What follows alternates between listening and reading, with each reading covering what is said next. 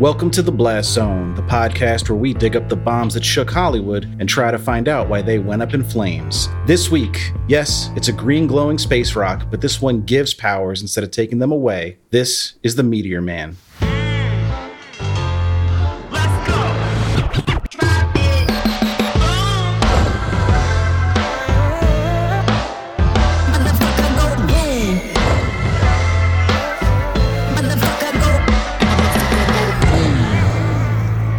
Welcome, welcome, welcome to The Blast Zone. Welcome to the Blast Zone. I am John Drake, in house film critic of my letterboxd account. And I'm Ian Dukes. I'm a person with thoughts and feelings, and some of them are about movies. Movies like The Meteor Man, which we're going to be talking about today. That's right. But before we get into it, how are you doing today, Ian? Ah, you know, I'm not doing great, but what I'm going to say is I'm doing fine. How are you? Well, I appreciate that you're putting on a brave face for us today. I mean, it's pod face. I always try to put on a pod face so everyone can true. see my smile. I am I'm good, but I'm melting. It's like 97 degrees right now. Wow. I don't know what to do with myself, but I don't have air conditioning. But you know what? I'm powering through for the Blasties, our fans. Blast through the They heat. come for the content. Do what you got to do. We got to do it. And of course, I had to come through because we have a great guest today. That's right. Talk about this movie. He is a content creator, videographer, snack reviewer, my friend, regular Mike. Welcome to the pod, Mike. How you doing? Yes, sir. I'm good, man. Mike check one two. You know the vibes. Regular Mike. Listen. AKA El Snacko.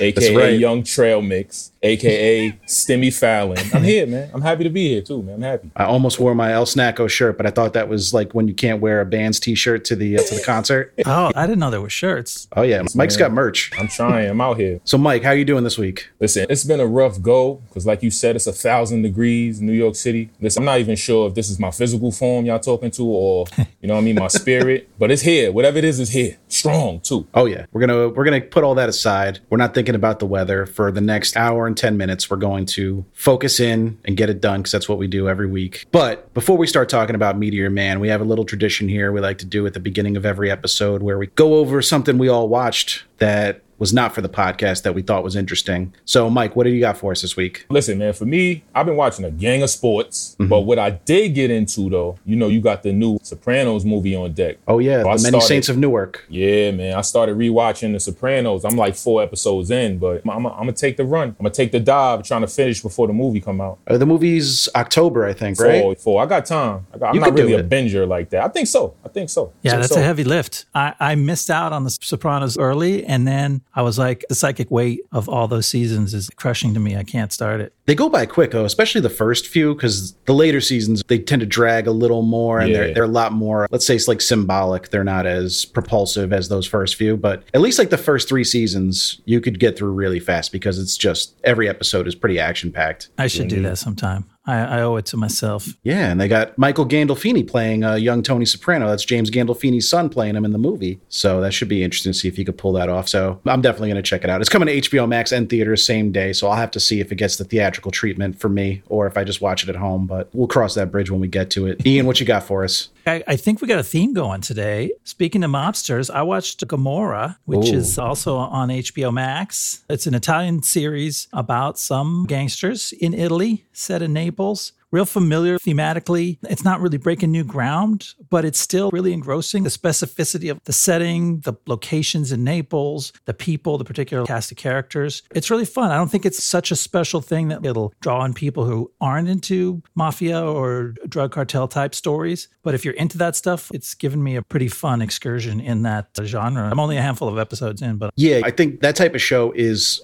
more of a novelty in Italy than it is in the States because we had so many gangster movies and shows that came out of America. So we tend to spot the tropes a lot faster. So Gomorrah can feel a little simplistic in its approach to the matter sometimes because of that, I think. But it's really good and well made. And I, I'm a big fan of Salvatore Esposito, who played Genny in the show. He was a big part of this most recent season of Fargo, the one with Chris Rock. oh, okay. That was like his first breakout role in America, and uh, I loved him on that. And I, I didn't even realize it was the same guy for a little while. But yeah, he's awesome. It's a really good show, and uh, I support this endeavor that you're going on. I haven't finished the whole thing either, so you got to let me know if it's worth diving back into at some point. Yeah. Thanks. We'll see how far I get. I made it back to the movies this week. Word? Yeah, this is big news. Finally. You got to tell us how this whole thing went Yeah, down. for the first time since I saw Parasite in early 2020, I got into the the theater to see F9 Oh man. on Sunday.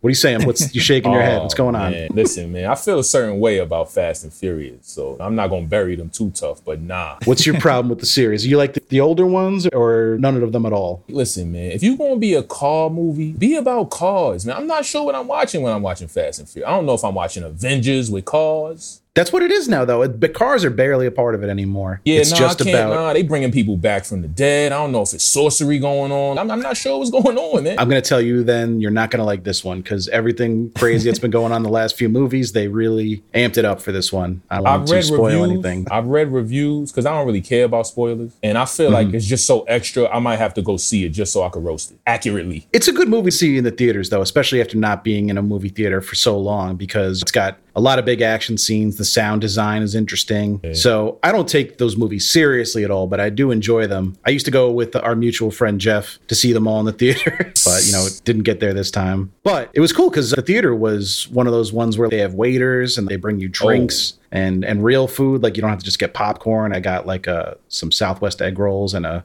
Nice. and a and a Moscow Mule. Like it was, I was laid back. yeah, whatever they put on the screen after that, it's just uh, that much better. exactly. And theater was not packed, but it was busy. There was enough people out there where it seems like everyone's comfortable with it now. Few people wearing masks, most weren't. They definitely didn't require it. So yeah, it seems like the theaters are, are back. And uh, this movie made over seventy million dollars just in the states over the weekend. So it's going to be good. yeah, we're going to start getting movies back in theaters again because People clapping in there. nah, nobody clapped. It Ah, wasn't I that rock- emotional. it wasn't rocking. There. It wasn't rocking. like people walked out, but there was a stinger scene. You know, you have a stinger scene in all these movies. People still walked out before. I was like, how do you do that? How do you not know? But They forgot, man. They haven't been in a long time. that's true. People what? left mid movie. No, there's a after the credit scene. Oh, scene. after the crowd. Yeah, yeah. Nah. yeah, but there's always an after the credit scene in these movies, though. But people still got up and left. yeah, yeah. That's true. So I thought that, that was silly. But anyway, yeah, so that was cool. I'm excited. I'm going to start going more to, to the movies again. And I really wish this new movie, No Sudden Move, was coming to the theaters because I'm super excited about that one. But it's just going straight to HBO Max. Yeah, I'm coming looking forward to that, too. And that ties into today's movie because Don Cheadle's one of the stars of No Sudden Move. Yes, sir. And he this must have been like one of his first acting roles here in Meteor Man. Yeah, he's been doing it for a long time. When you see him in this, you're like, wow, he looks the same. I don't know. He does. Don Cheadle's never going out of style. Shout out to Don Yeah. Cheadle, man. Yeah, can do no wrong. So the Meteor Man, Mike, you picked this movie. Why don't you tell me a little bit about your relationship with it? Listen, man, Media Man for me, I'm not gonna say it's one of my favorite movies because it's just so many, but this is one of the movies that stuck with me. Like, I got friends, I got lifelong friends where we still use references from this movie. It was one of those movies for me growing up. I mean, going to elementary school when I was young, one of the things you had to do is you had to see certain movies before you went to school so you could talk about it. This was one of those movies. So this is an enjoyable movie for me. I don't know if everybody else feel like that, but I, was- I always like Media. The reviews when it first came out were not too kind, but it's gotten kind of a reevaluation when I was just doing research for the pod. There's a lot of fans out there, and it's starting to get some more momentum for maybe a possible reboot. I'll talk more about that, like specifically some quotes I saw out there from Robert Townsend. But yeah, it's got like a cult following now. People really came around to it. And I think a big part of that is it definitely doesn't take itself too seriously. Like it's a Of funny course. movie. I, I didn't really know what the tone was going to be, if it was going to be like just like super earnest and play everything pretty straight, but I was surprised that it, it got me laughing in quite a few spots. And there's some stuff about it that hasn't aged really great, which we'll talk about. but overall, yeah, I was surprised by this. I had never seen it before. And I, I found myself enjoying it. Ian, what'd you think? Early impressions of the movie? Early impressions were like first watch, I was real confused because I didn't know what I was seeing. I didn't know who this was for, what it was supposed to be. So there's still good laughs in it. And there's some laughs at how ridiculous certain scenes are. And there's some laughs where you're laughing with them because they get off good jokes. And then there's a lot of like, what is this? Like, why are they, why do those guys look like that? And like, there's just so many things like that. And Yeah. then I sort of went back and did a little more research and figured out what he what at least we can glean what he might have intended for this film and on the second watch i mean i tend to warm up on second watches anyway so it made a lot more sense to me on second watch that a lot of, more of the charming things were able to sink in as charming and endearing instead of just like blowing my mind Bizarre. Yeah, no, So for sure. there's a lot of weird shit to talk about in this movie but i think we'll do it in a in a warm and friendly way For sure. for Yeah, sure. I mean, it's a PG movie too, so it's not like we're going to sit here and treat it like That's My Boy or another movie we reviewed that's just garbage. Like he was clearly aiming this at kids and he had a really admirable intention with making this movie. So I think you have to give credit for that as well. Let me just add real quick. I saw this in the theaters. Oh, so you were one of the so this made eight million dollars. So like six It got- it dollars of that was you. That's a fact. All all ones too. All ones. Of course. Do you remember what theater you saw it at? Probably with Sunrise Multiplex on Sunrise Okay. Highway. I don't, I don't know where else I really went. They had metal detectors in there. Yeah. I was always the uh, the College Point cinemas right over there by the Toys R Us. They should have had metal detectors in there. They did after a while. I think it's closed now. No, it's still open. It's still open. It's still there? No, no, I'm thinking about Whitestone. I'm Oh sorry. man, you guys got to set our geography for. Yeah, I'm sorry for listeners who are not from the, uh, the Queens metro area. This might be confusing, but we're reminiscing, so give us a moment. yeah, of course. So I'd like to get into what the motivations were for making a movie, how it got made, where it was filmed, stuff like that. So should I get into it now? yeah, let's hear how this thing happened. Do it. All right. So in 1991, Robert Townsend had just wrapped up The Five Heartbeats, a movie he had written, directed, produced, and starred in. The film was a moderate financial success, but had received mixed to negative reviews from critics. Did it get a few good reviews?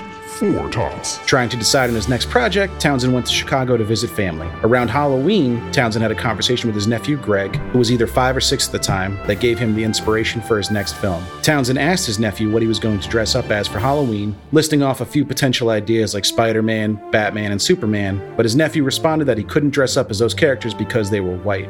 In your face, Uncle Rob. Townsend had his inspiration as he decided to be the first person to center a major Hollywood movie around a black superhero. Townsend also wanted to tie his film into the problems facing inner cities at the time and decided to set his movie in Washington, D.C. to take advantage of the juxtaposition between the capital of the U.S. being so close in proximity to some of the country's most impoverished areas. Not to mention those dangerous criminals in Congress, am I right, folks? Townsend settled on The Meteor Man, about a mild mannered substitute teacher named Jefferson Reed who gained superpowers after a freak accident involving being struck by a meteor. Townsend secured a budget of $20 million for the project, and filming took place in the Reservoir Hill neighborhood of Baltimore between July and October of 1992. The film was released on August 6, 1993, and received mostly negative reviews. Finishing its theatrical run with a box office haul of $8 million, the movie was a definitive bomb, but has developed a cult following in the nearly 30 years since its release.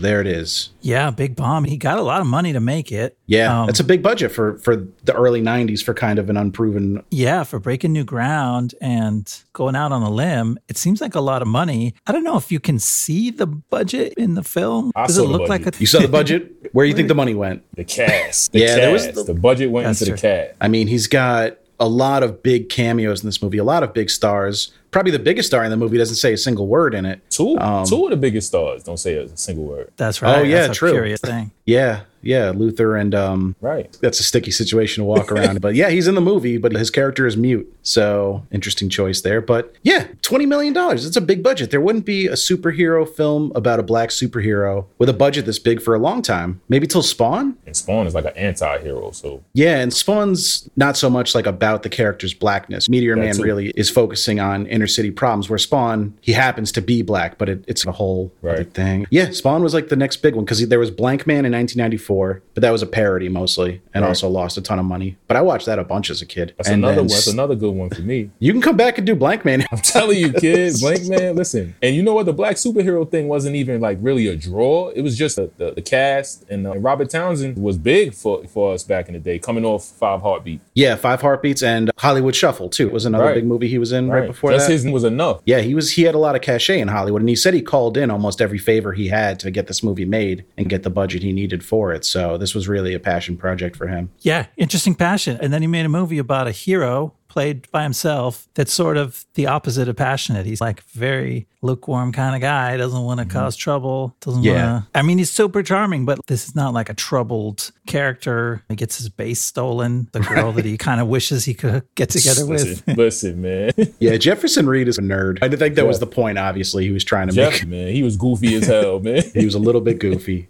Yo, he clearly was trying to do it. I think he might have taken it a little too far. He might have made him like too much of a, a doofus. Yeah. Just before he gets his powers, he is like a punching bag for everyone in this neighborhood, good and bad. Willingly too. It yeah, seemed. but that's his charm. Like, yeah, I think it's it's smart. It's like Robert Townsend knew what he could play, and this is a thing that he plays well. He has the face for that character, and so he just went right down the middle with it. Yeah, he's got like an innocence to him that I think is relatable to a lot of people, Sure. and he really leaned into that. So, do you want to talk about like the story of the movie? Yeah, let's jump in and walk people through this. So, All right. Jefferson Reed, played by Robert Townsend, is a mild mannered substitute teacher in Washington, D.C., who encourages his students to avoid conflicts. One night, he has a run in with a flamboyant local gang called the Golden Lords. To escape them, he hides in a dumpster. But when he comes out, he gets hit by a glowing emerald meteor, which enters his body and burns him badly. Later in the hospital, he makes a miraculous full recovery and discovers he now has a variety of superpowers. When the Lords try to attack him and his family, Jeff fights them off with super strength. Then they come back with guns, but the bullets bounce off. Then Jeff learns he can fly, but he's scared of heights. When he's flying really low to the ground, that actually that got a good laugh out of me. Like I thought that was a funny moment. But right out of the gate, they come in with a Michael Jackson song to open the movie, which is a big flex. That Big. licensing Michael Jackson songs cannot be cheap. But I found out in an interview he got that free of charge. He called Yep. Michael Jackson, asked him a favor, and he said, "Yeah, whatever you need," and that was it. So that's an example of Robert Townsend cashing in all his favors for this movie. Totally. Telling you, when the movie come on and you hear Mike setting it off, like it puts you in a good mood right out the gate. Yeah, and it makes you feel like it's a legit production because Michael Jackson is not going to be licensing out his songs to some low rate movie or TV show. Yeah, there's some establishing shots of the Capitol. You're like, all right, we're in DC, stuff is happening. And then after that, it gets a little small. It's shot on location, but it feels like, well, not everything's. The alley is like a cheap set. The bricks are like Yeah. uh, some glued on facade, but it's like there's there's enough of actual location stuff, but it feels very sort of small townish. Even though I mean I don't know anything about that neighborhood, but Reservoir Hills, it's one of the nicer neighborhoods in Baltimore. There, DC and Baltimore do look pretty similar, like a lot of those narrow row houses, like small apartment buildings. I think it's a decent stand in for DC. Mike, you ever made it down to DC? I've been to DC, but listen, they, they had teams named the Bullets and the Caps, so I ain't spend too much time. That's right.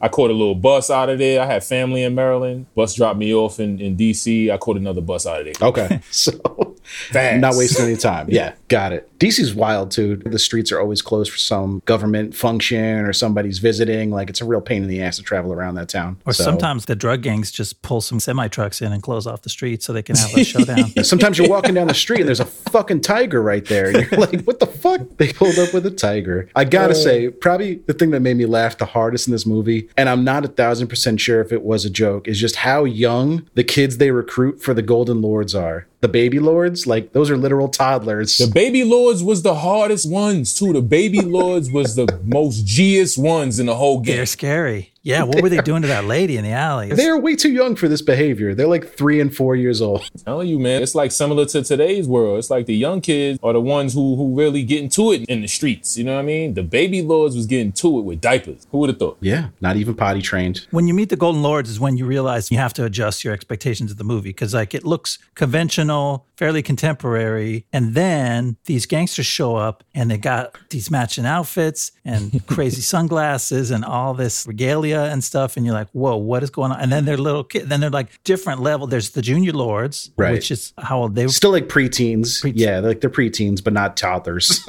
and then the Baby Lords, who are just genuinely small, who are defeated in the end by pulling their pants down, and then they start to cry. That's how young these kids are. The only ones who didn't run though. Everybody else It's got true. up out of there. Baby lords. That's right. They were tough. Yeah. I tell you, baby lords, man. That's a good point. they hung in there. with no weapons, they put their dukes up. when they first introduce the gang leader with his slinky and then Tiny Lister's walking around with a tiger, you're like, okay, this is silly. But the movie obviously is not trying to be serious here. So you you cut it a lot of slack for that. And I enjoyed the Golden Lords. Even their little headquarters is super goofy. There's a big sign in the back that says Simon says break the rules. Like if you were actually a city drug conglomerate, like you're not operating like this. Aren't you supposed to move silently the when you're moving that kind of weight? Nah, they was flamboyant. They were. This is the shit that blows your mind if you don't know it's a kids movie.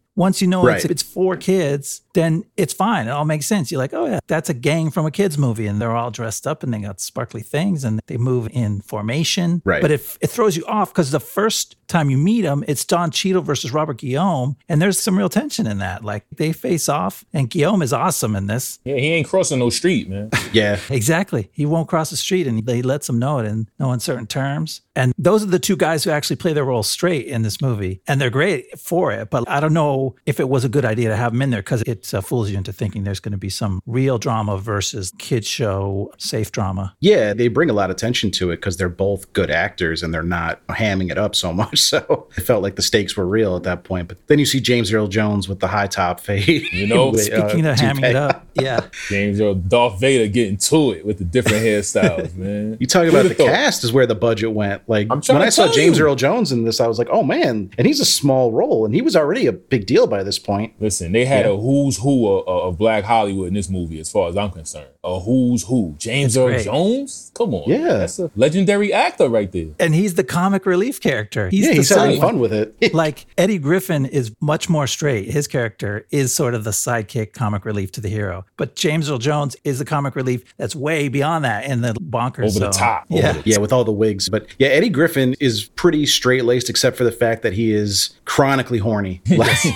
he is just his character impossibly horny. So that gets him into trouble later on that we'll get into. Another weird choice for a kids movie to make that the hero's best friend is a horn dog, and that's his theme. You know what, he though? almost gets himself killed trying to get some pussy at the mall. That's one of the things about this movie, though. Like the PG rating, it's, it's questionable because there's some things in this movie. I'm just like, PG, like you got crack, you got Yeah. guns, you got semi, I mean, not nudity, but you got suggestive themes. This is PG. Like, what age group is PG? Let's talk about 1990. I would say six to twelve is where like you shoot for with PG audiences. I would guess. Just because anything PG thirteen, like any kid older than twelve, is going to want to go see that. They're not going to want to go to PG and G. Kids that like once kids are six, I feel like maybe they've grown out of those movies. I don't know. My kid's four, so I don't. I can't be sure. That's what I'm trying to say. My kid's four too, and she watched it without blinking. Like she ain't have no questions nothing. So I guess it worked, but My son watched Battleship and liked it, so yeah, I don't know if he's the best judge. but yeah, this this movie, I noticed that the special effects when he gets burnt and even like when he gets beat up sometimes, like they're not like comedy special effects. They go for it with his burn marks. Yeah. They look pretty rough. For obviously they heal quickly because he gets the powers, but at first he looks pretty rough, Yeah. and they don't shy away from that. I had to look away when he's in the alley and the thing is still driving itself into his chest, this big glowing, gross green thing. And he's screaming and squirming and his face is all breaking out in burn welts. It's uh it was rough. all he had to do was make a right turn, and the movie goes off. You know, I guess From the slow motion meteor. keep the party going. Yeah, this is why we have movies because of choices people make. he hid in that dumpster for four hours. I checked the time uh, You to feel say me? He hitting the dumpster fly. He figured that out, but he couldn't put his foot in the ground and just make like a jump cut to get out of the way of the media. But you know, I see what's going on. the meteor was not moving that fast. It was not. It was swinging through that alley on the big rope in, in quite a lazy kind of way. We got to talk about his powers because they're not like super defined. He seems to have every power you could imagine somebody having. And uh, like, I get it, you know, the super strength, he's invulnerable, he could x ray vision, but then the book thing I thought was interesting. like, Book what does it really best add? thing. That's That a was good power to have. I would like to have that, but it's, uh, and the talking to dogs. That. Listen, oh, the book man. thing ain't no different than the Matrix getting jacked in your neck. Right. You know what I mean? I mean, it's only 30 seconds, but still. Right. No, it's literally the same thing. You learned kung fu that I way. tell you, man. Yeah, but he- Media Man was a trailblazer. yeah, he, uh, the Matrix ripped off Meteor Man. You heard it So here first. you, it's a lot of things that a lot of things, a lot of people ripped off Media Man. We gonna get into it. All right, I'm excited. But then, so can he only talk to dogs, or is it any animal? We never see him talk to a cat. Just dogs. But there's not a lot of cats in this movie. Eddie Griffin was the one trying to talk to cats. Oh, you know what. I mean? Oh man, But True, that though. dog voice, like, who made the call to make the dog sound like that? Yeah, Doctor Dolittle did a much better job of the animals talking. Just let let them talk. You don't have to do like the talking over the barking. Yeah, over the barking yeah, that was a bit much. That was- in a really weird voice. That's later on people figured out to cast stand-up comics to play animals in movies. That's one thing Townsend didn't set that trend. But you know what though? Maybe thinking about younger kids who can't quite read yet, you know what I mean? Maybe they could understand it a lot more than we could because we can actually read the subtitles where they just listening to the bark and the words at the same. I'm just trying. I'm just trying to oh, shoot Oh, yeah, some you bail. saying sub- I'm yeah, just trying to shoot some bail. No, no, that, that's a good point. That's a good point. touch. I think if it was like 2003, it wouldn't have been voiced by a robot or whatever they, they did with Yeah, this. yeah, it would have been true, like that's it would have been like Norm Macdonald or something was the voice of Exactly. the dog.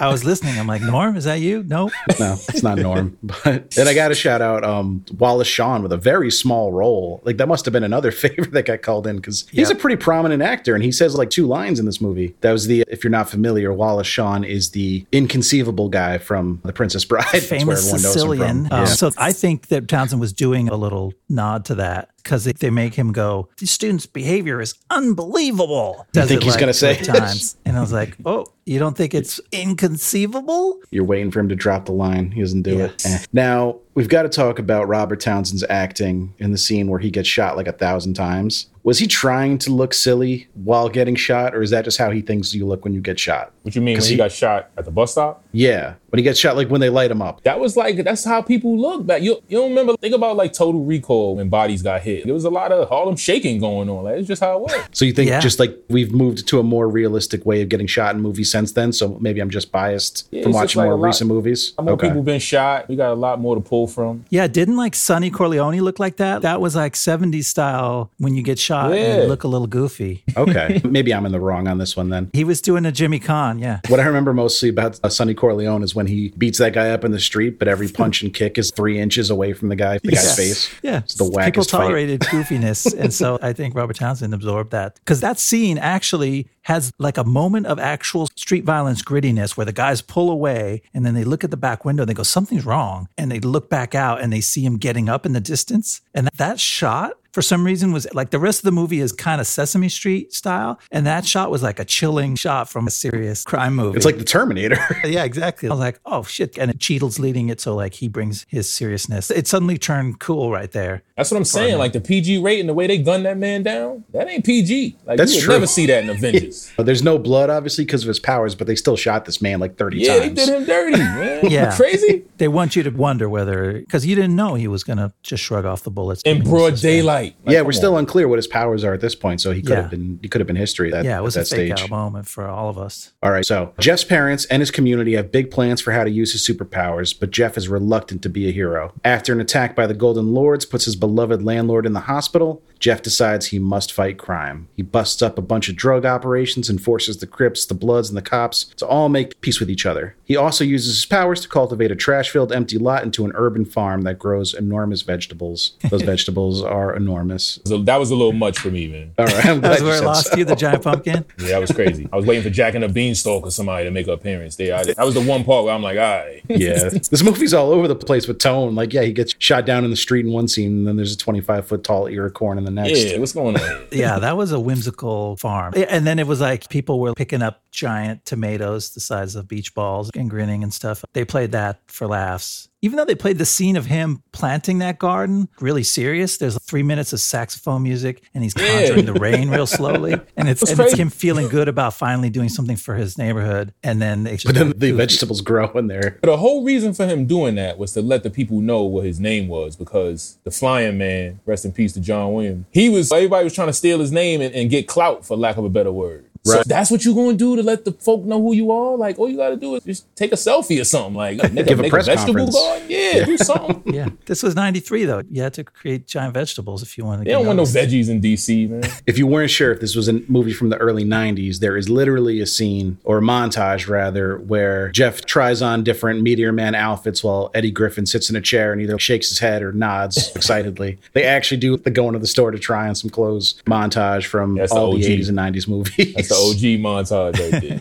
I wasn't sure. I couldn't find much on like where Eddie Griffin was in his career when he made this movie. Was he like a big deal already, or was he more? I think he was on the come up. okay. He had like the young, the young comedian type role. I guess similar to like Dave Chappelle and Nutty Professor type role. Like he was probably killing on stand up. But I, I, like I, like you said, I didn't really see what other movies he did prior. But I don't think he was like super Superman Eddie Griffin by, by then. No. It, fe- it feels early to me just for the fact that he doesn't go really big. Like I think later Eddie Griffin would have played that much broader and bigger, and he he actually, even though he's comic relief a lot of the time, he doesn't go nuts with it. Right. Yeah. His performance is not that signature Eddie Griffin. Oh, he was in the Five Heartbeats for a hot second, and he Yeah, was in Last Boy Scout, but this was only like his fourth or fifth movie role. So he was still in, and they were all like customer, ventriloquist, messenger. So he this was his first movie role with like a name. Right. But he uh, grits and gravy himself. We got a shout out grits and gravy from Chappelle Show. But yeah, it doesn't really feel like an Eddie Griffin performance at times. It's pretty subdued, even though, like we said, he's extremely horny all the time. Now he still got he still got some parts off where it was like that's Eddie Griffin. You know what I mean? Like the scene where with the Golden Lords where Simon and Jeff is, is going at it with the books and he's like 30 seconds. Damn, that was Eddie Griffin. That was Eddie Yeah. Griffin. He, he put some sauce on it. You saw what was coming for him in his career, but it wasn't fully there yet. We got to talk about the Crips and Blood scenes because they got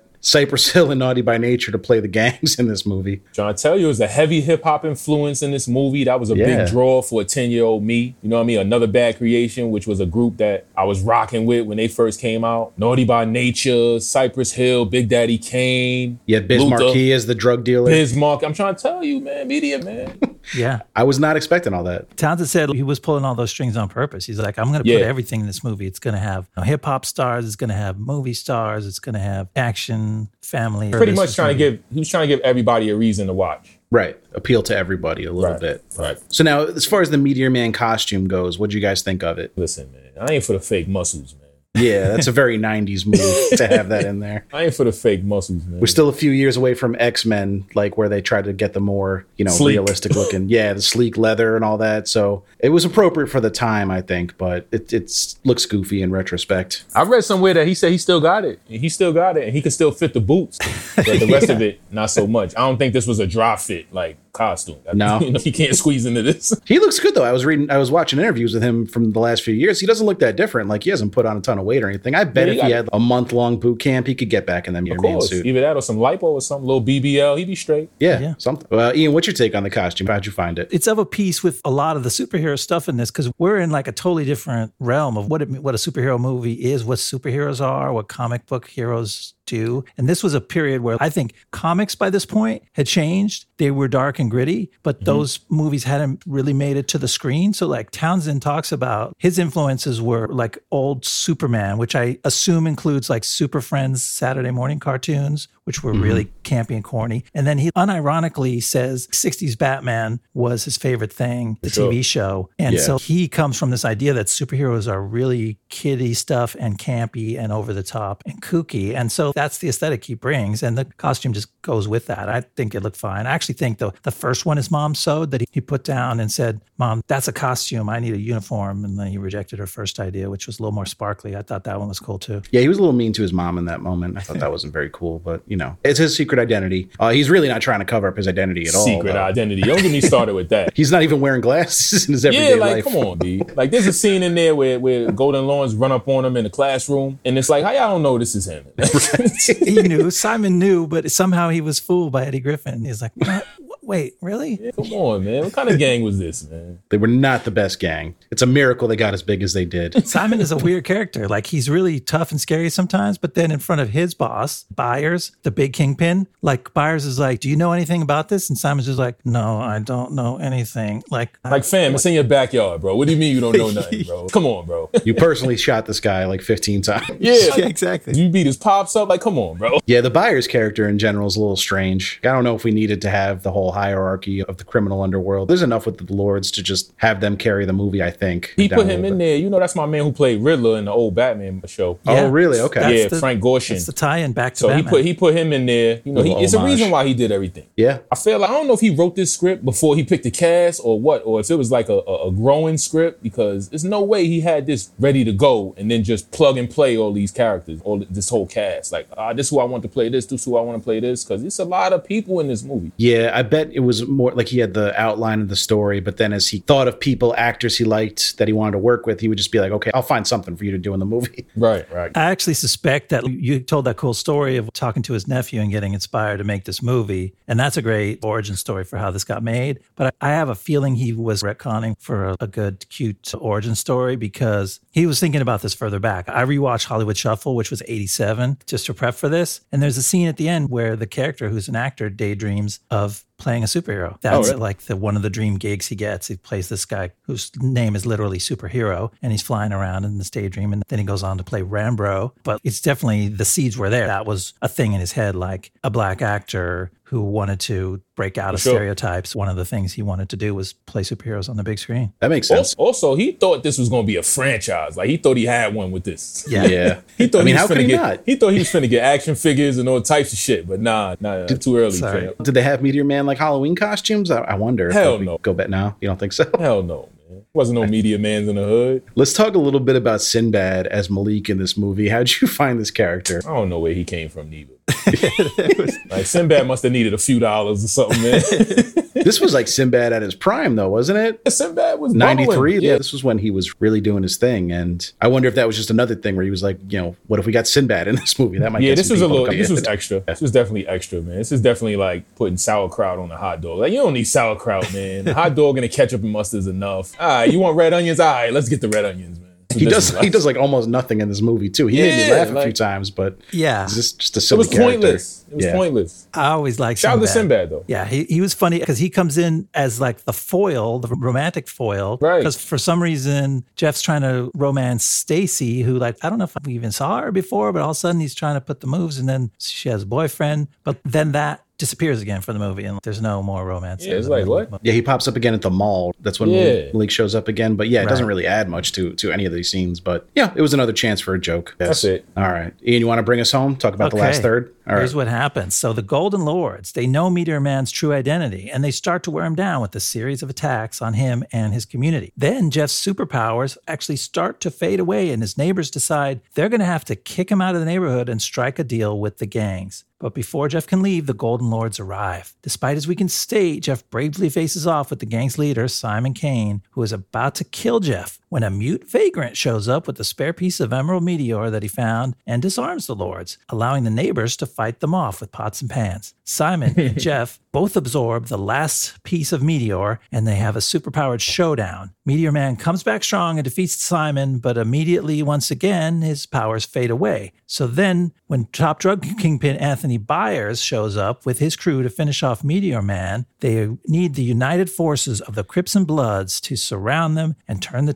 tables on the big bad guys. this last fight takes up so much time in the movie It's so much plot. Just trying to summarize it there was a huge mouthful. Yeah, it's I'm um, with it though. Get right to it, man. Get right to the, you know what I mean? The climax. Yeah, that's where the rest of the budget went. It was like that scene. So they're like, we're gonna we're gonna milk it. It's almost a quarter of the movie. By my calculations, twenty three percent of the whole movie is this scene. I was unclear what the meteor's powers that you could just pick up a piece of it and get the powers because I thought Jeff got the powers because he got slammed into by the meteor, but now Simon can just pick it up and get the powers. I don't know. So absorbing that big piece of meteor doesn't actually help him at all. But yeah, this is when we see Luther Vandross pop up and doesn't say a word. nah, Luther was in there earlier. Luther popped up in the mall. You know what I mean? Luther was Yeah, he- Luther was chilling. He was there. He does some expressions because they don't let him talk, but he makes meaningful eyes at the camera here and there. Man with the golden voice, not talking in the movie. That budget would have went up another hundred thousand if, if Luther says hello. Yeah, and I was like, are these union rules are like what's going on here? That must have been in the contract. Yeah, if you want me to stand around in the background, that's it's this price. If you want me to open my mouth and say anything, it's a whole nother price.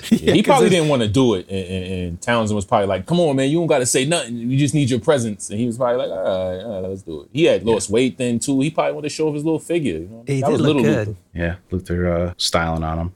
There was the scene where it's kind of a messed up scene where Simon just opens fire on a group of innocent people, Yeah, assuming kind. Jeff will be able to block all the bullets. Like, what if he missed one of them? There's I'm kids trying in to there, tell you this, this PG rating, man. I don't know, man. It's a lot of sinister shit in this movie. and then Justice League rips this whole scene off 20 years later, 25 years later, Oh, that's right. With Wonder Woman blocking all the bullets in the bank. See what I'm saying? the Media same man. I'm trying to tell you, media man. Like you're saying, I thought Simon was trying to kill them. There's a crowd of women and children standing on the sidewalk, and he goes, I came here to give you a message. And to me, obviously, the message was, you all going to die. And he, he tries to shoot everybody, but all the bullets get blocked. And then he goes, Message, you can't be everywhere at once. So he's like, it felt, it felt like he was covering for himself. Well, Yeah. I didn't mean to shoot you. Here's the actual message. Message, take a message. But can he be everywhere at once? He just blocked like 50 bullets. He was a lot of places at once. Yeah. You, he's kind of disproving Simon's whole whole message there.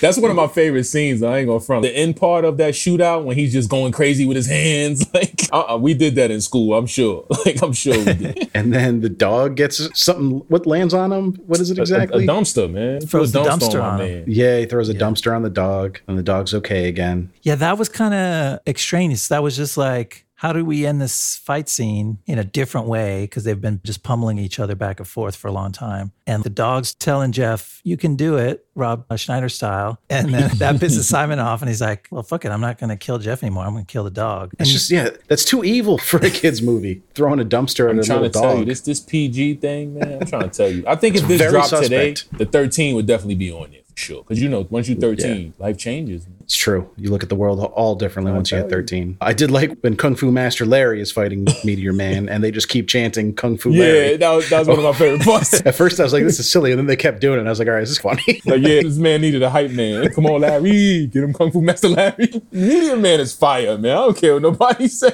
man. Some laughs in this shit, man. And then when one of the kids from another bad creation uh, picks up the gun, and you think he's going to give it to Simon, but he throws it away. He threw that gun like no more than two feet. Right? Like, you see how like- that kid? If you see his release point, that thing hit the ground right in front of him.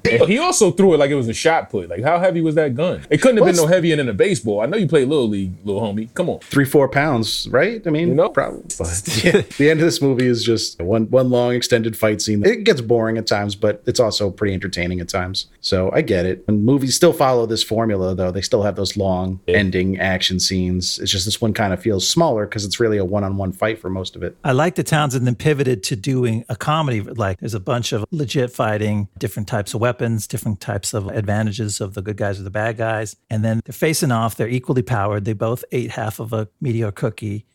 Uh, and then they pick up the runway modeling book and it gets really silly for a couple minutes. Yeah. That was funny, man. That was probably the funniest scene back in 93. That's the Yeah. scene everybody talked about. Today, don't Yeah, he's, he said he wanted to to throw that in to break up the the violence in a way because it was getting repetitive, and yeah, he definitely he, he hit his mark on that. Got a the chuckle music, the music with it. Nah, it worked. It worked. It was silly, but it was funny. They're voguing at each other. yeah. I think Media Man lost that too for the record. Oh, you think so? I got to go Yeah. back and rewatch it. From Nah, that Simon lens. cleaned him up. Simon cleaned him. He cleaned him. I'm trying to tell you, he, he had the shoulders. He had he gave him shoulders. He gave him a little twist. Like only thing Media Man did was the little head in the box, little hand motion. the Vogue. Simon yeah, got the it. Vogue movement from Simon uh, got it. Shout out to Simon, man. All Praise the right, Lord. I'm gonna watch just that scene again later and trying to see if I agree. Cleaned him with a little turn. I'm telling you, the turn is what won it. that actor, I love that guy, Roy Fegan. I don't know if that's how you say his name, but What's he? What's he been up to? I only remember seeing him. He made an appearance in the, in the Martin sitcom. I remember that role. Oh, okay. But other than that, I don't even re- really remember him. He's been on Scream Queens, which is a show on FX, I think it was. Maybe he's on Monogamy, which is uh, still running, as far as I could tell. He's done some voice He work around. too. Yeah, he was on the Shield for a minute. Oh, he had a big gap though. He didn't work from 2003 to 2012, and then he started working again. Oh, yikes. I wonder what that was about. he was, you know, part of Townsend's crew. He has a good role in Hollywood Shuffle, and he's really a game player. Like he's asked to do the most outrageous, over the top parts, and he just dives in. He, he loves that shit, and like his Simon really brings a lot of energy to the movie. Yeah, he was in the Five Heartbeats too. He was Bird. Okay. Yeah, yeah. Yeah, Don Cheadle played it like he was the heavy bad guy, and Simon was the more like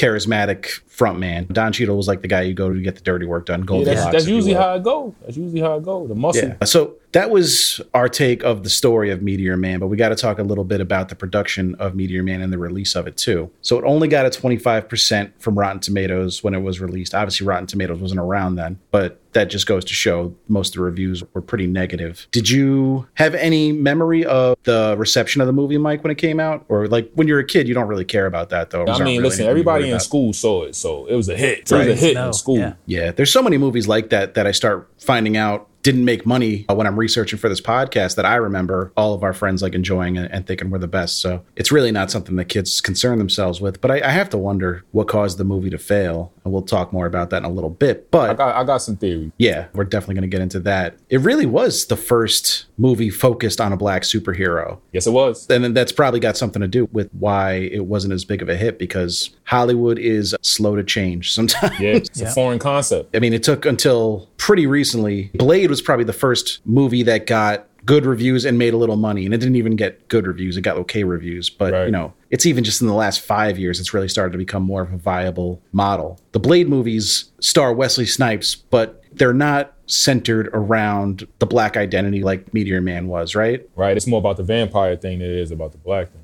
Yeah, he's he's a black actor playing a superhero, but it's not Right. the focal point of the movie. So yet Blankman, Steel, Spawn, and Blade came in the five years after this, and only Blade made any bit of money. Spawn might have made a tiny bit of money, but people hated that movie. Like it got slammed in the reviews. Yeah, I was a So- big Spawn fan. I wasn't a fan of the movie though. It was, it was too dark. Yeah, and, and then John Leguizamo playing clown. Yeah, it was too just kind of silly. They had the animated show on HBO that was really good. I don't know if you ever checked good. that out. That show was good. I really liked that show. Now Townsend named the character Jefferson Reed after his favorite teacher from childhood, which is kind of nice. sweetheart. And then Marvel Comics even went far enough as to make a six-issue miniseries titled Meteor Man that they released around the same time as the movie to try to build up hype for it. I guess. I didn't even know that. Yeah, I don't know if That's you can find them anymore. They might be collector's items at this point. Probably on StockX or something. Yeah, Everything's on StockX, man. yeah, but who knows what you're gonna get when you order it. Well, listen. Shout out to StockX. As far as what Townsend's been doing since then, he's been writing and directing a lot of TV movies. He had one more theatrical release that he directed after this, which was Baps. Do you guys remember Baps? He did Babs? Yeah, he directed Baps. I didn't even know that. Another bomb. Yeah. That was one of Halle Berry's first big roles. I remember that movie. It was a big rollout, but it didn't really hit. It didn't really hit.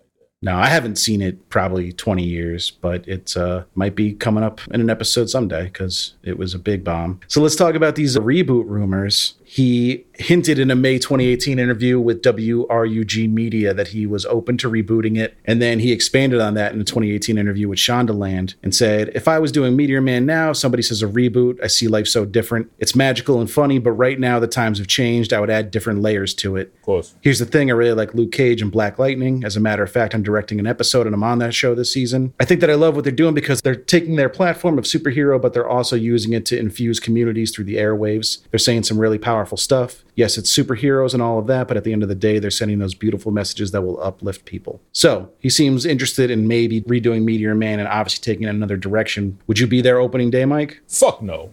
what? maybe if it was a maybe if it was a TV show. I can't. I'm not a real big fan of like reboots and, and- and such. You know what I mean? Especially with the original Media Man is so. I'm not gonna say it's so important. I don't want to put no extra dramatics on it. But Media Man, you know what I mean? Media Man got a place in my heart. Don't come messing up Media Man, bro. You must be having a tough time of it then because it feels like everything that comes out now as a reboot or you know, This is what I'm trying to tell you. I, listen, I got I feel a certain way about Hollywood. I think they lazy. You know what I mean? It's a lot of reboots and it lacks originality. So I'm not really watching as much movies as I used to because I feel like it's a lot of pandering going on. You know what I mean? So I ain't really with the reboots. There is good stuff out there, but a lot of it just doesn't get released to theaters anymore. So you really have to dig for it to find the good stuff that's out there. And a lot of times it's made for like no money. So they don't really market a lot. And stuff just gets released on streaming now and it kind of disappears if you don't Yeah. already look for it. I don't so really hard look for to. nothing. I trust y'all to put me on. All right.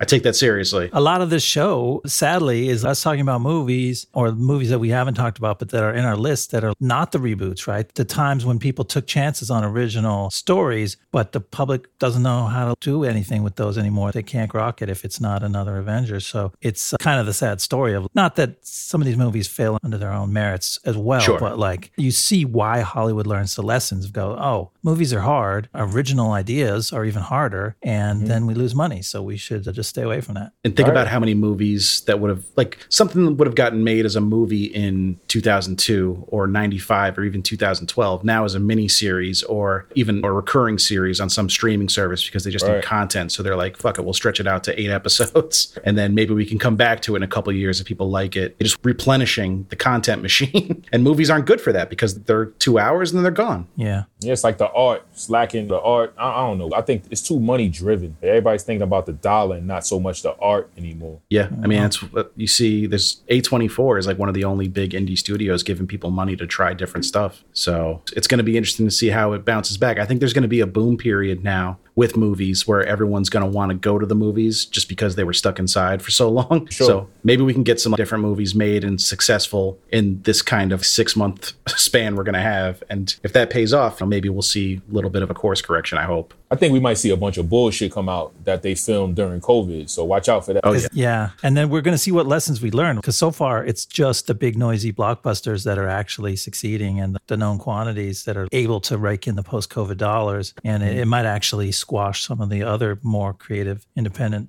type of pictures. But you know what? I'm an indoor person, so like as long as they come on streaming, yeah, I'm okay. I just get on my couch. Most movie watch it. theaters are indoors, I think. Are you saying? you had to. there's- I would require like a tunnel to get there. So Okay, I guess I'm just being a dick. So when the movie opened, it only it made 2.6 million its opening weekend. It opened the same weekend as The Fugitive, but I don't think it's really taken money. Like The Fugitive's not taking money from Meteor Man. It's not a lot of audience overlap with that. You got to be like 42 years old to appreciate The Fugitive. So nobody true. was. And then Free Willy was already three weeks old, but that more than doubled Meteor Man's opening weekend take. yikes. Robin Hood Men in Tights was one week old and did better still. That might have taken some of the audience because I think that was PG. It might have been PG 13. I'd have to double check. And then Jurassic Park had been in theaters almost two months and still took in over $5 million, beat Meteor Man that weekend after two months out. So that's the movies I saw as competition for Meteor Man that weekend that maybe took some of the shine away. But, you know, it didn't have any movies opening that week that would have been direct competitors. It was just the, the layovers. I guess stuff had more of a, a lengthy theatrical run back then. You don't really see these type of numbers for movies that have been out for that long anymore. I mean, let's think about it, man. You go up to the this is nice, so it's not like you just pull your phone out. You probably got to call a number, and people probably didn't even get to Media Man before they made their decision. Like The Fugitive at 10 a.m., Jurassic Park at 10:15. Like, all right, we're gonna pick one of these, and that's that. They probably buried Media Man. You know what I mean? Brought me back to the movie phone days. So I mean, the, the competition makes a sense because from out of those out of those movies, nobody's gonna go with the black superhero in '93. Let's be real. So now we'd like to talk about why we think the movie failed. So, I mean, that kind of ties into what you were just saying. So, you want to give us some of your theories on that, Mike? That's it. I think it failed because it didn't have the appeal back then to anybody other than the black community, the hip hop community. You know what I mean? Like I don't think it, it reached the masses like it like it could have today because people weren't maybe a, as acceptant of the culture then as they are now. Right. Where we see hip hop culture is huge now. Right. So people might give it a run just because it, it has hip hop influences nowadays. Whereas then hip hop wasn't really hip hop may may have been frowned upon at that time. So it wasn't a big draw. And you think about who was in the movie, like Naughty by Nature had radio hits for sure. Yeah, um, Big Daddy Kane, like what? But then, like, Cypress Hill's not a family friendly rap group at all. Nah, I mean Cypress Hill is not a draw.